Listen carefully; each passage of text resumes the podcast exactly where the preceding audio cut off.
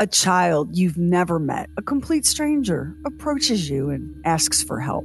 What would you do? Come on, it's a child. Small, powerless, frightened. It's a kid. Do you refuse? Do you turn away? Do you slam the door? Probably not.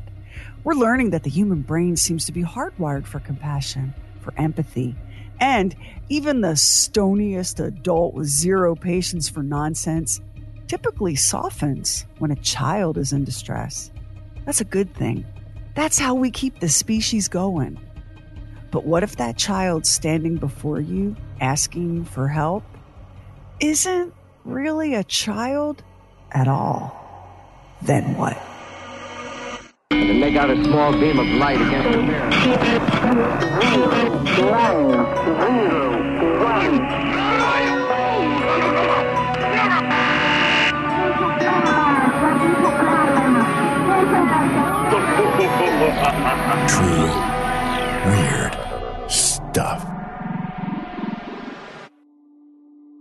Bethel is a senior staff writer at the Abilene Reporter News. He's been working at the paper since April 1995.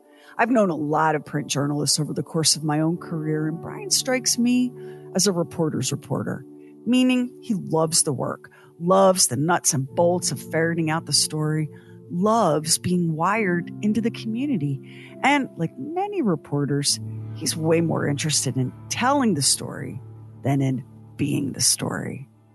Reporters like this are an endangered species because local newspapers are in the fight for their very lives.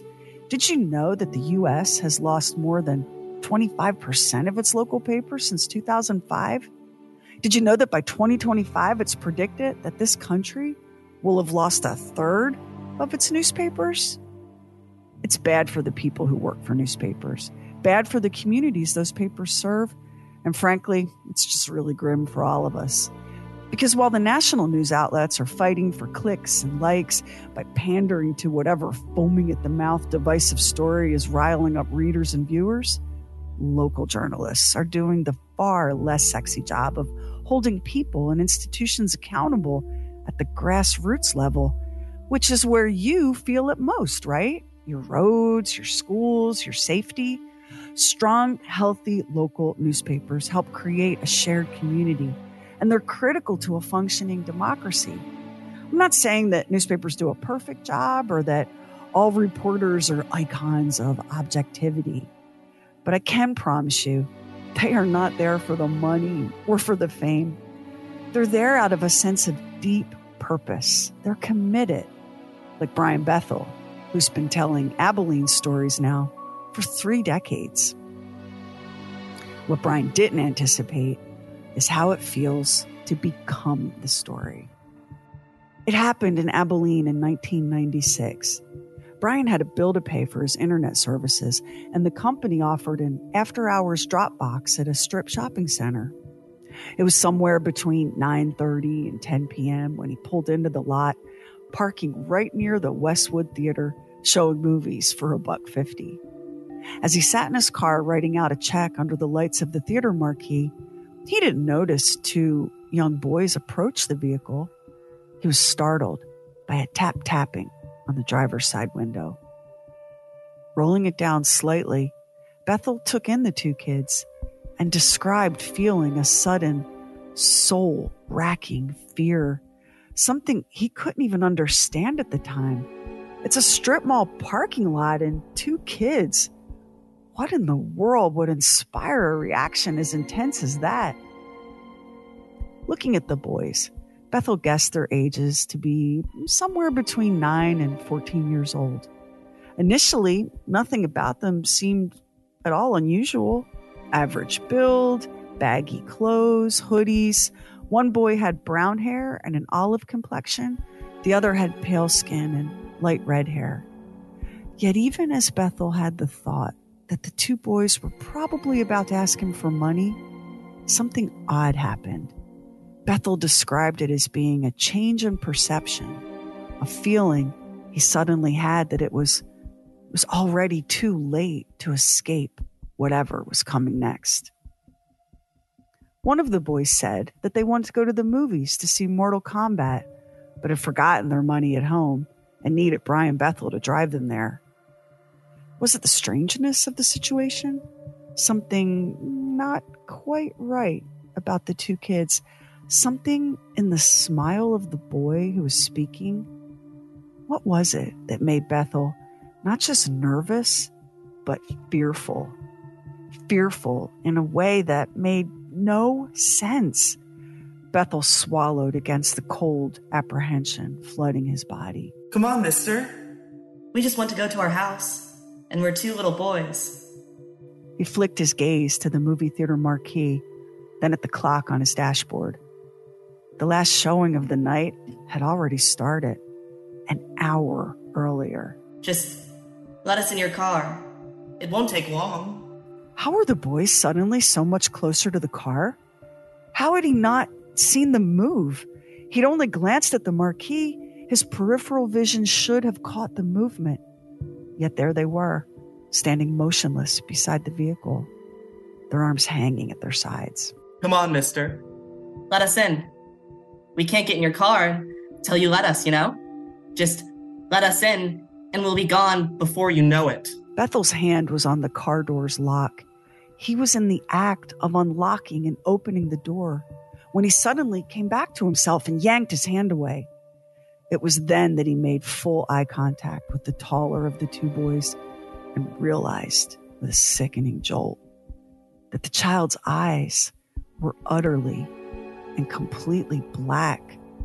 No iris, no sclera, just two deep black holes.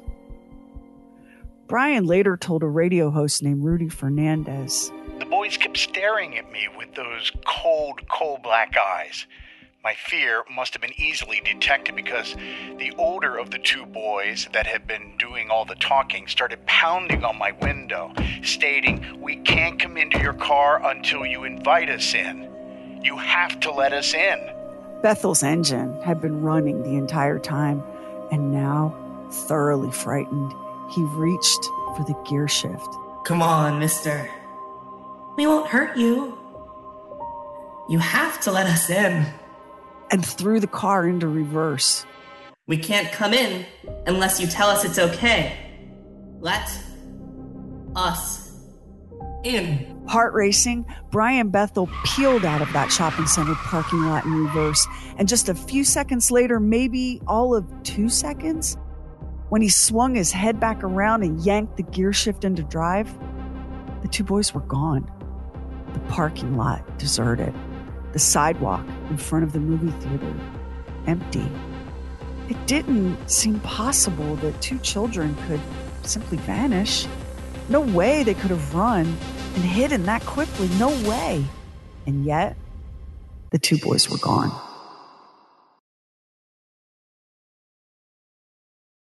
It was August of the next year, 1997, that Bethel posted a document he'd written about the experience in a Google group. He'd already shared the story with a handful of people close to him and didn't expect much response after putting it online. What happened next first surprised and then overwhelmed him. Today, we'd say Bethel's story went viral, but the term didn't yet exist back in 1997. Some people say that Brian Bethel's is the first ever account of these peculiar black eyed children and was the spark for the extraordinary flood of stories that soon followed. Some have disputed the truth of the tale, saying that Bethel's story is just creepypasta, slang for horror legends or stories or content posted on the internet. Skeptics and debunkers argue that Bethel's just having a laugh and getting rich off his tall tale. But Bethel is still working his newsfeed in Abilene, not counting piles of money in an island retreat. Nothing about that weird encounter with those two boys Just let us in your car. It won't take long. made his life easier, or made him rich, or famous. In fact, as he told the author Michael Weatherly in the revised second edition of Weatherly's book, The Black Eyed Children, that this was a story initially meant for just a few people. He said he understands now why it captured so much attention. And he also said, I've not made a dime from this incident, and in fact, it's exactly the sort of thing a professional journalist normally wouldn't talk openly about. If you ask Bethel what these kids are, he'll tell you very simply that he just doesn't know. Weatherly's book quotes Bethel as saying, and, and get ready because the eerie factor here is right off the charts. What I do know about them is they are predators, and we are the food. I don't think they eat us in any literal sense, but they do want something from us. These are beings that have no light within them, soulless and eternally hungry. I know they mean their victims irreparable harm. Perhaps they make more of their kind this way, or perhaps they just steal the light within us. Until you've been on the receiving end of those terrible dark eyes filled with hate and torn from the very depths of night and time, I'm not sure you can understand. Let us in. Let us in. Urban legend? Maybe. One of the more charming things about human beings is how much we love a good story. We like to hear them and we like to tell them. Urban legends are just stories that we tell each other. Sometimes funny, sometimes shocking, sometimes scary. The trick to a good urban legend is the personal connection. You know, something like, my cousin's boss has a neighbor who, or I went to high school with this kid whose older sister, or this dude I used to hang out with has an ex wife that. It's this personal touch that gives the urban legend a little extra dusting of credibility. And even when you don't buy a particular story, there's a part of your brain that still might cling to the notion of a grain of truth. Mean, think about it. Will we even have all these wild stories of a man with a hook for a hand hiding in the back seat of the car if it hadn't happened for real, at least once, somewhere, to someone? You can see the way these stories work on our imaginations. We want to believe. Urban legends are a kind of folklore.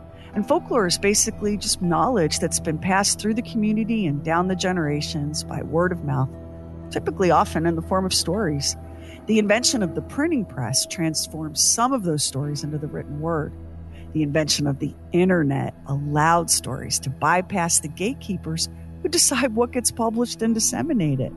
Now, suddenly, we have a new kind of fireside tale, the teller unseen, and instead of the fire's embers, we gather around a screen of glowing pixels. Fairy tales, fables, myths, they're all types of folklore. Think about the story of the Pied Piper. It's a pretty dark take on greed. The story goes the Pied Piper comes to town and agrees to rid the people of their plague of vermin. The Piper strikes a deal with the mayor for payment. When the mayor reneges, the Pied Piper lures all the village children away, never to be seen again. Yikes. The moral of that story is keep your word and pay your bills, or risk the most tragic consequences. Then there's the myth of Icarus and his wings crafted from wax and feathers, wings that would help he and his father escape from the high tower where they had been imprisoned by the king. The father, Daedalus, warned his son to be careful. Fly too close to the surface of the sea, and his wings will become too wet. Fly too close to the sun, and the heat would melt the wax. But Icarus, young and brimming with confidence, was thrilled to be soaring across the sky, flying higher and higher, laughing at the gulls, unable to hear his father's warning cries. And you know how that one ended Icarus plunging into the sea drowning. The moral of that story is don't get cocky. Hubris Go a thing before a deadly fall into the ocean and all that. So, folklore is a way to transmit values, to share information, and to teach. Let's talk about volcanoes for a minute. Thousands of years ago, people didn't have the understanding of geology and seismology that we do now. So, how did they account for the earth periodically and unpredictably rumbling and splitting and belching fire and vast rivers of molten rock? The ancient Romans were like, oh, that? That's just Vulcan, the god of fire, doing some metal work in his god forge. The Chinese have the dragon Long Wang, who lives in the mountains of northern China and has dominion over the forces of the earth. including volcanoes. And in Iceland, it was believed that the top of the volcano Hekla offered one of many entrances to hell. Other Icelandic volcanoes were said to also have gateways. And here's how deep the superstition about Hekla went. No one dared even climb the volcano until 1750. It was apparently a huge relief to all when the first two climbers to summit Hekla didn't find Satan's welcome mat waiting for them at the top. So, what makes folklore fascinating is that these stories and myths and legends and allegories are often rooted in truth and reality. There are scholars who study the myths of dragons, for example, to compare the fables of the fire breathing beast to the known geological record in hopes of matching the tales of dragons to the dates and places of actual volcanic eruptions. Biblical scholars cross pollinate with archaeologists on the regular. And while historians do tend to give folklore a little bit of the side eye, these oral histories and community tales can tell us a lot about the people who lived inside the hard date of history. Yeah, here's the battle, the siege, the famine, but it's the folklore around those events that give us a glimpse into who those people were who fought and struggled and starved. Folklore is like a little taste of time travel. With it, we get to see how people of another era used their knowledge of the world, the knowledge they had, to make sense of the world. So let's take a look at these black eyed kids. Although it would be more accurate to call them black eyed entities, since not every encounter involves a child. As more and more people have come forward to share their experiences with these mysterious beings, it's become clear that they also manifest in adult bodies. But what are they? I mean, if we take these reports at face value, it starts seeming unlikely that these are just regular people playing a prank. Let's consider what we know. One, the black eyed kids are almost always described as very pale. Sometimes it's a washed out olive complexion, sometimes more of a pasty gray, and their hair is often described as shaggy, almost like they're way overdue for a trim. The clothing is typically described as loose, shapeless, unusual, or old fashioned in a way that those encounter them struggle to pin down. Hoodies are a common feature in these stories, but you'll also find witnesses who describe the clothing as Victorian or kind of Amish, or just slightly off, just enough to trip your instinctive sensors that something here is not quite right. The body language is always passive, arms hanging at their sides. No weapons visible, very little movement. The voices are flat, monotone, as blank and matter of fact as their words. And even as the encounter escalates, their delivery loses none of its flatness. Yet, despite that flat, emotionless tone, witnesses report feeling almost hypnotized Look at Brian Bethel's account. His hand was reaching to unlock the car door, even as panic, fear, and adrenaline flooded his body. Just let us in. It won't take Just long. let us in. It won't take long. These entities often appear in places where an unaccompanied child is unlikely to be, the kinds of places that don't seem at all safe for a kid like that strip mall parking lot where Brian Bethel heard that tap tapping on his driver's side window, or like this isolated camping spot in upstate New York where a Redditor named Exo had this encounter. It was in upstate New York near Elmira at the uh, old Lackawanna Trail truck stop. I was staying in my motorhome with my dog and got a knock on the door just around 3 a.m.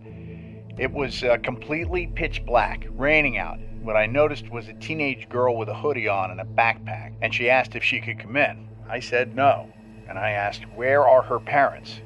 She didn't reply. I asked her if she was hungry or thirsty, and I dropped a lunch sack out my window for her with 20 bucks inside. I made a comment about her safety and her well being, but again, she stayed quiet. But this time, she looked at my dog, who was next to me, and chuckled It wasn't until my dog started going crazy did I realize this young girl was pale as a ghost and had strange black eyes. I immediately closed my window shut, grabbed my revolver, and watched her walk onto the old railroad tracks along the highway. Story after story recounts how these kids just appeared on the doorstep of a house in the country, set well back from the road, no neighbors, or standing on the side of a road or highway late at night, not a house or a building anywhere in sight. So, yeah, they turn up in odd and unexpected places, but even more troubling, how they can somehow disappear in an instant, leaving no trace behind. Equally puzzling is the way they move. People who have had encounters report that these children could be standing six feet away in one instant and six inches away in the next. Yet these witnesses claim to have not seen any physical movement nor heard anything suggesting movement. Not footsteps on the porch, not the rustling of leaves, not the sound of sneakers pounding pavement. Hmm. Pale beings who arguably have the ability to appear and disappear at will with a hypnotic quality to their voices, their insistence on being invited in. It all sounds kind of familiar, doesn't it? Seems like seems like we've heard something like this before. Could it be in the legends and stories of vampires? Like the black eyed entities, vampires are described as pale, as capable of stunning and unexpected movement, of possessing hypnotic powers, and of being unable to cross a human threshold without an invitation. And they're hungry, so hungry every moment for the only food that can sustain them blood. The very essence of human life and vitality. Legends and tales about vampires have existed for thousands of years all around the world and across nearly every human culture. Today, we're pretty fixated on the vampire as defined by European culture, which explains Count Dracula, the vampire Lestat, Count Chocula, and even the Count on Sesame Street. Our modern version of the vampire is also highly sexualized. Drac needs the blood for sure, but our undead boy also really loves the ladies too. The modern vampire seduces as much as he or she slays. But the old legends, the ancient stories, the original folklore of the vampire, not a dashing man in a black cape, but an evil force bent on consuming its victims. Sometimes a demon, sometimes a malevolent spirit sometimes a revenant, which is basically a ghost, but revenant's the kind of ghost who holds a grudge against the living. A revenant ain't here to be the friendliest ghost you know. Whatever form the vampire takes, the legends all agree that a raging, near insatiable hunger torments every moment of the creature's existence. And the vampire cannot enter any living person's home without an invitation. That is the ancient, eternal, time honored rule. A rule that's being very carefully honored today in our modern technological world by the black eyed kids. Which makes you wonder maybe these black eyed entities are nothing new. Maybe this is just the way we, the people of our time, make sense of whatever these beings are pale, hungry, concealed in the shadows, a flicker at the edge of your vision. Maybe humanity has always shared this world with mythical creatures who aren't mythical at all. Creatures that are here and always have been, unknown to us and mostly unseen, though when our separate realities touch, it would appear that humans seldom have the upper hand.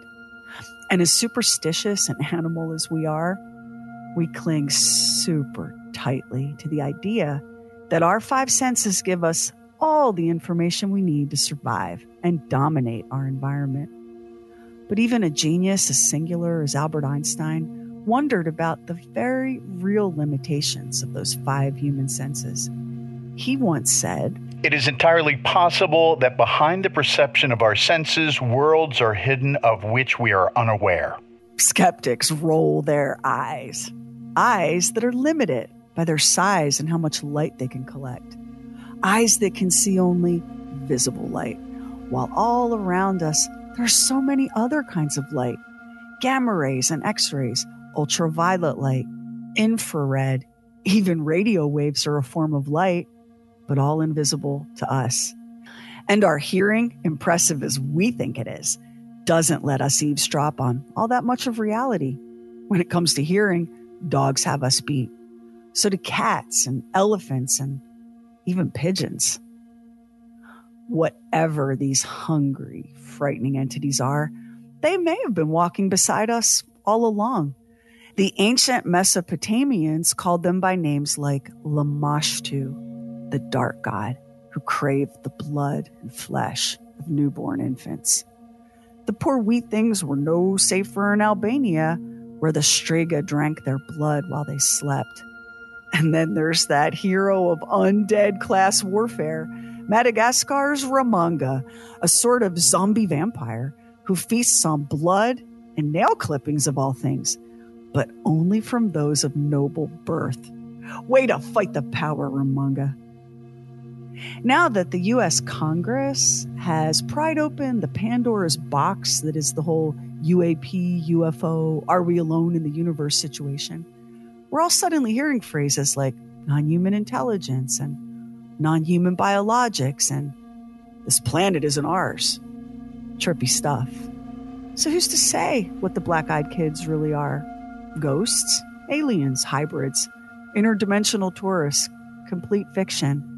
One thing's for sure. What do you need to get that? We can pause. Oh, guy, hang on. My hu- my husband Well, Let's just let's just keep rolling. Um, where am I? Where am I picking this up? Okay, you just said one thing's for sure. Okay, get a drink. Okay. One thing's for sure.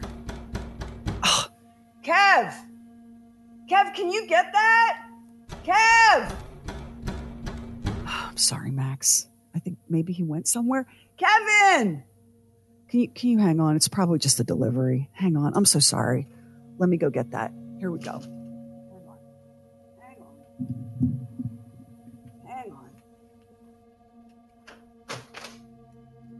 Oh, hey. Did you walk all the way up our driveway? All by yourself? We want to come inside. Sherry, are you there? Yeah, Can you hear me? Can you hear me?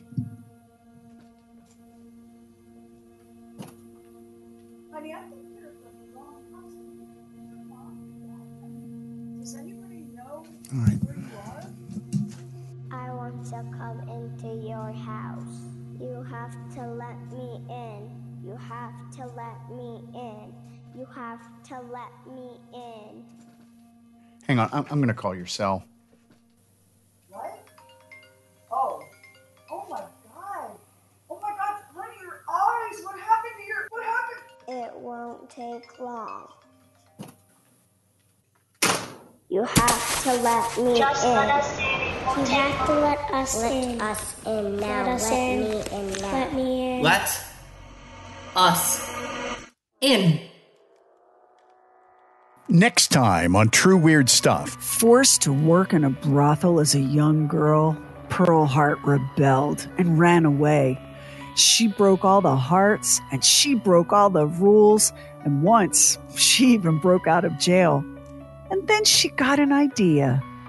Let's rob a stagecoach. And if you listen to us on Apple Podcast, hit the plus button in the top right corner. Now it helps an independent podcast like ours to get discovered. And we really appreciate it if you subscribe, rate, and review True Weird Stuff. Hit our website, trueweirdstuff.com, for show notes and photos and videos when we have it and bonus content. Everything True Weird is waiting for you at trueweirdstuff.com. And follow True Weird Stuff on Instagram and Twitter. True Weird Stuff is a Now Media production. Our executive producer is Anthony Garcia.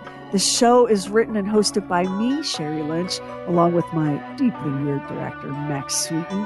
Our equally odd producer is Carrie Bowser. Additional production by the mysterious Stephen Call. Our digital witch and social media cult leader is Heather Furr. Original graphics by Kevin Nash. Original artworks by Olivia Axlin. True weird original music composed and performed by Jack Griffin and Zane Nash. Copyright 2023 Now Media. All rights reserved. All wrongs remembered. We want to thank our voice performers who joined us in this episode today Ryan Poole, Emma Grace Smith, Zoe Hartwell, and Sadie Stilley. They're regular human children, we think.